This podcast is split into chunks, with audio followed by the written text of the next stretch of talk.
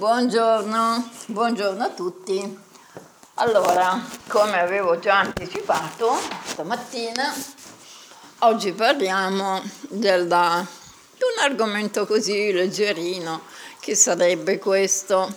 Viene prima lo spirito o il corpo? Dice dove viene prima? Distrazione? No, viene prima come considerazione di vita, quindi come lifestyle, stile di vita. Qual è la, la prima cosa? Cioè, dove noi possiamo puntare l'attenzione? Nella vita spirituale, nella vita fisica, e tanti hanno risolto no, il problema. Cioè, tutti e due. Allora ci sono, c'è la religiosità che ti fa andare a messa la domenica e poi giorni, tutti i giorni a lavorare, vai in palestra, insomma praticamente ti dedichi fullness al corpo fisico e sono convinti, ma mica tanto, eh. Io eh, ho tanta gente che non è convinta per niente. E diciamo si vorrebbero convincere che questo è tutto, no? Non è vero, ovviamente non è vero. Però allora cosa fai? Fai l'eremita o entri in un monastero, anche buddista, e ti dedichi alla spiritualità, no? Il corpo farà il minimo indispensabile, insomma, si spera, ecco, magari fai una vita agreste, hai un campicello, un orto, una volta ci potevi campare con l'orto, molto scordi, perché con la, la burocrazia che c'è, altro che vivere di natura, ah, le balle. Come facciamo finta, no? Che c'è questa, questo, quest'altra opzione. Eh, ma ci sono anche le persone che non, non sono tagliate no? per fare una cosa del genere. E queste sono le persone che seguono praticamente, la maggioranza segue questa radioalchimia. Perché? Perché la, l'informazione, la conoscenza per queste persone, tra le quali ci sono anch'io, viene prima di tutto. Eh? Però questo è stato diciamo, il, mio, il mio orientamento per molti, molti anni. Non sempre, eh? perché prima anch'io ero nella vita, diciamo, eh, esteriore, quindi mi dedicavo, diciamo, alle aspirazioni del mio corpo fisico, quindi carriera, successo, amanti, eh, insomma, queste cose così che ci mettono nella testa come valori sin da bambini. Ecco. Quindi anch'io ero dentro alla, alla narrazione, diciamo così, della, della massa massificata. Sino a quando poi un giorno qualcuno mi disse, eh ma tu dice, stai buttando via la tua vita perché non si può vivere solo esclusivamente pensando alla carriera e, e a nient'altro tu hai delle capacità, si riferiva alle mie capacità telepatiche, e quindi dice dovresti incominciare a, ad aprirti insomma anche a una visione più ampia della vita, bla bla bla. A me tutte quelle parole francamente mi sono entrate in un orecchio, sono uscite dall'altro, non, non mi dicevano proprio un bel niente. Quindi è passato molto tempo sino a quando poi il seme ha incominciato a germogliare e poi insomma è stato un trionfo, un tripudio di, di cose eccezionali, cioè di obiettivi raggiunti e anche superati e via di questo passo. E quindi io ero contenta e soddisfatta. Ora arriviamo di nuovo a questa domanda. Viene prima il corpo o lo spirito? Questa domanda nasce quando io assisto alla mia mamma che incomincia ad avere una veneranda età e quindi inizia a un decadimento fisico, mentale anche, cognitivo. Io rimango un pochino meravigliata di questo perché quando conosci una persona molto forte di carattere, ehm, anche fisicamente, insomma, che eh, passa diciamo i decenni inalterata, non ti aspetti che ci sia questa, questa fase, anche se tutti dicono, eh, vabbè, ma è naturale, naturale è un piffero. Quando capita a uno dei tuoi, eh, vi assicuro che non è naturale per niente. Ecco. Quindi c'è una malattia. Siccome io non ho mai avuto malattie e non ho mai assistito a persone che avessero delle malattie, per me è stata un'esperienza nuova e profonda, perché non avevo diciamo, i parametri per affrontarla quindi mi sono dovuta praticamente eh, adeguare alla, al ruolo di infermiera e, e per aiutarmi mi sono pure comprata la divisa da infermiera perché ho detto così entro nel ruolo, no? Sapete, l'abito fa il monaco, ecco. Ed ero molto soddisfatta perché avevo, diciamo, raggiunto anche lì un obiettivo, cioè quello di essere utile a un'altra persona nel momento peggiore, no? La malattia. E lì ero contenta. Quando poi invece è iniziato il decadimento fisico, perché è caduta, si è rotta un femore, e quindi tutto quello che io avevo fatto per darle un beneficio, e veramente era molto, perché non era soltanto la presenza fisica, eccetera, ma era ovviamente anche una, un apporto con altri strumenti che per me sono diciamo, normali, che io uso diciamo, normalmente, tra i quali la radionica, tra i quali degli integratori, cioè integratori, più che, più che sono degli integratori di nutrienti che avevano portato mia mamma effettivamente a un ottimo livello di recupero no? fisico.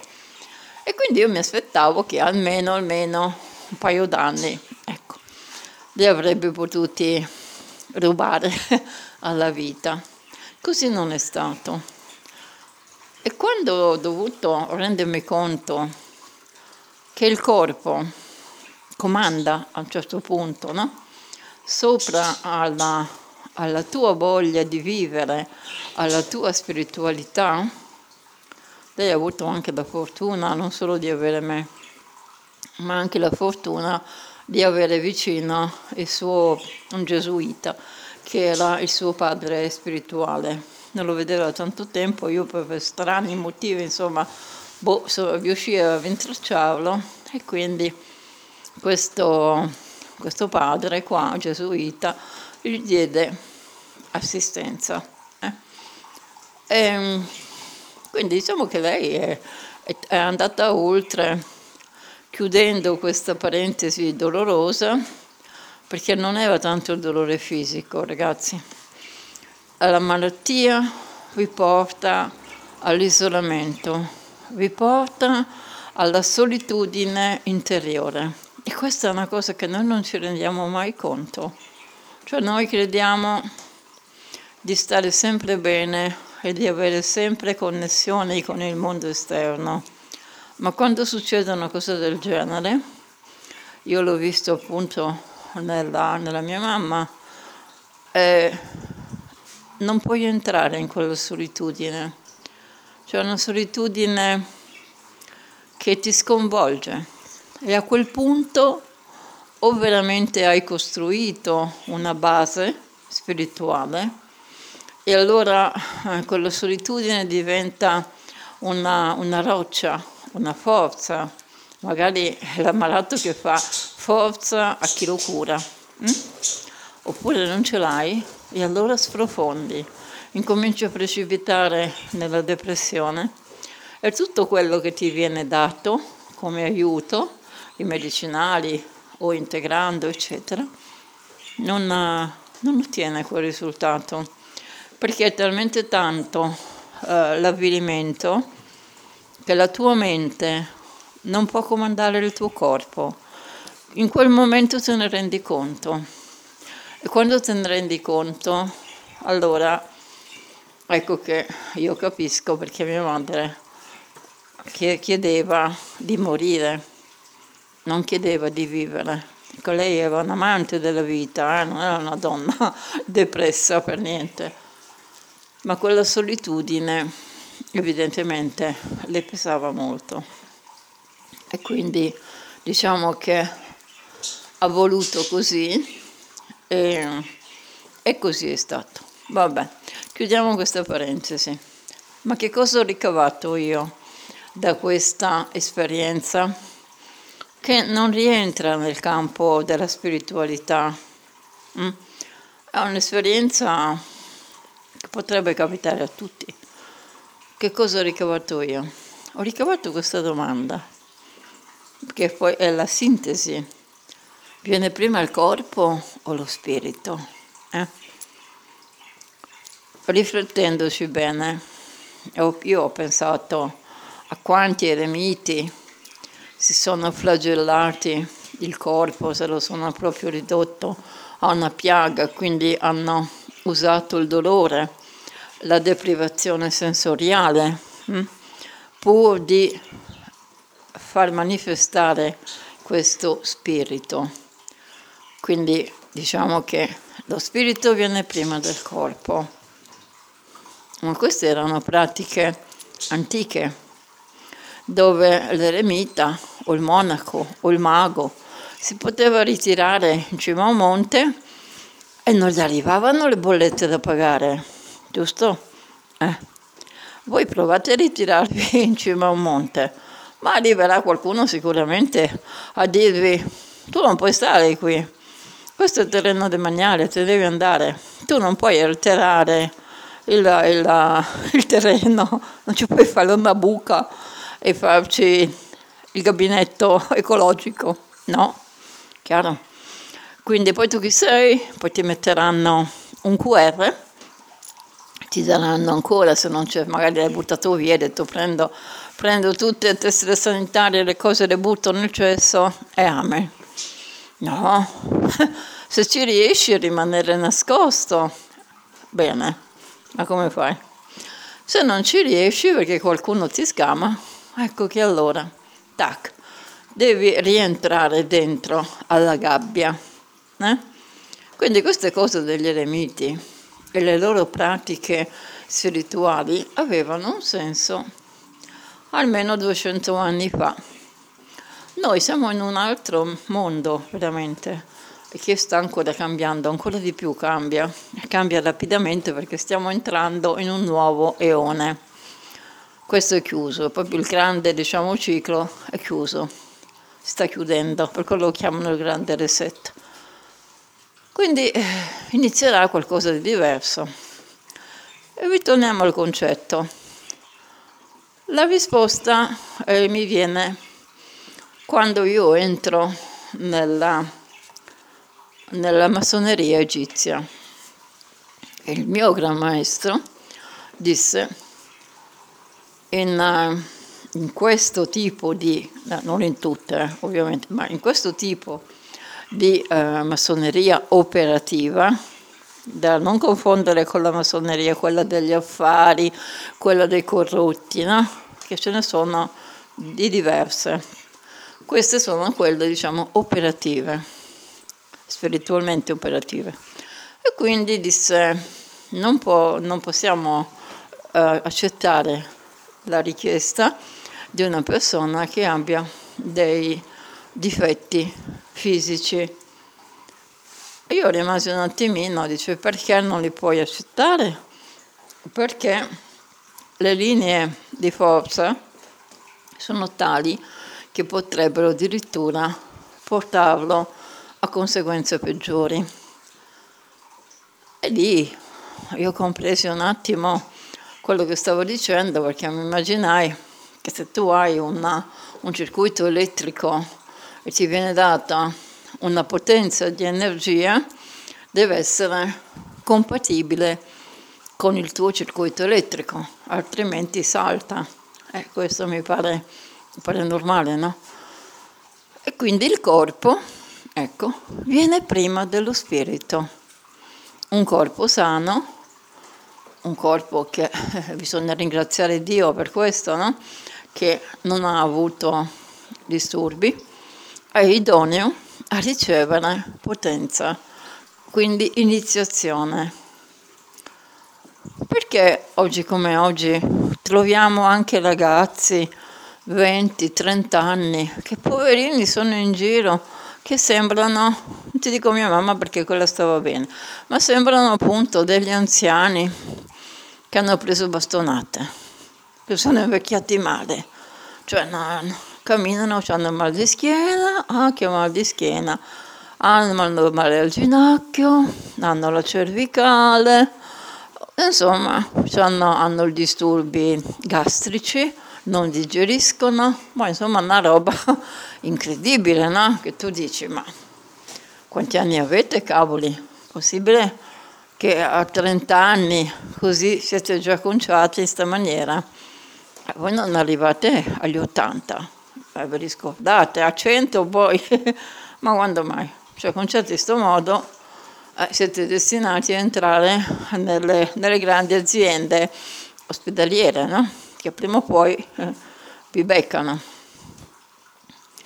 E quindi che tu gli dici, beh ma fai questo esercizio, no?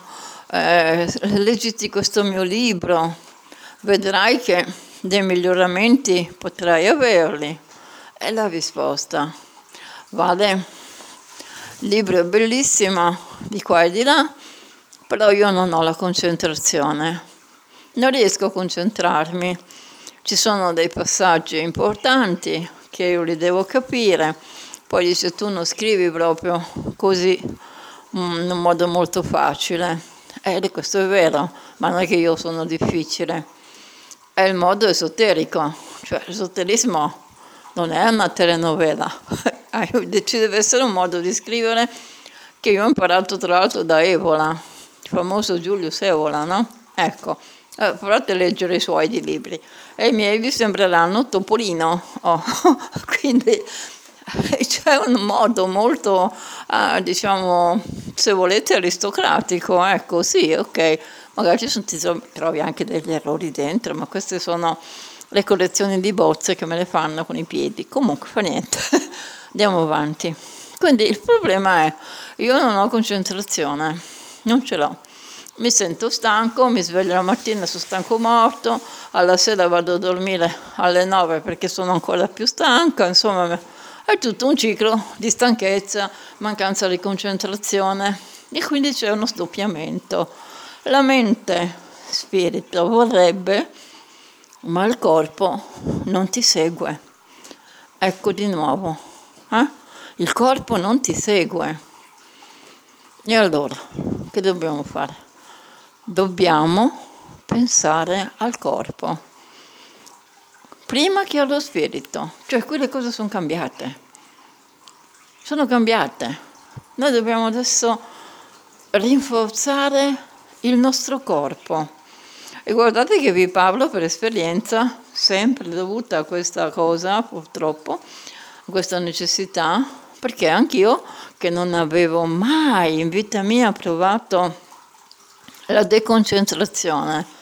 Io ho sempre avuto molto focus, cioè avevo un libro, lo studiavo, lo memorizzavo e via.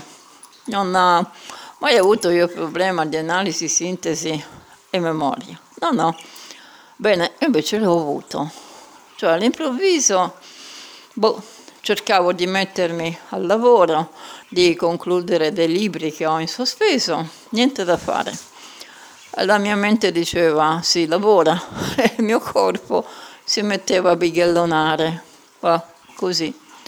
Cioè c'era proprio una, una non necessità. Ecco, e anche lì ho detto qua, come cosa devo fare? Allora per fortuna poi quando c'è un problema arrivano le soluzioni una, una cara amica mi ha consigliato una, di integrare praticamente quello che mi mancava nella mia alimentazione fisica.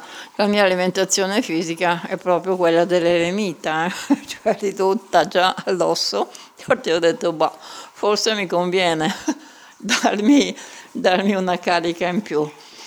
E questo ha fatto la differenza. Quindi dobbiamo imparare due cose.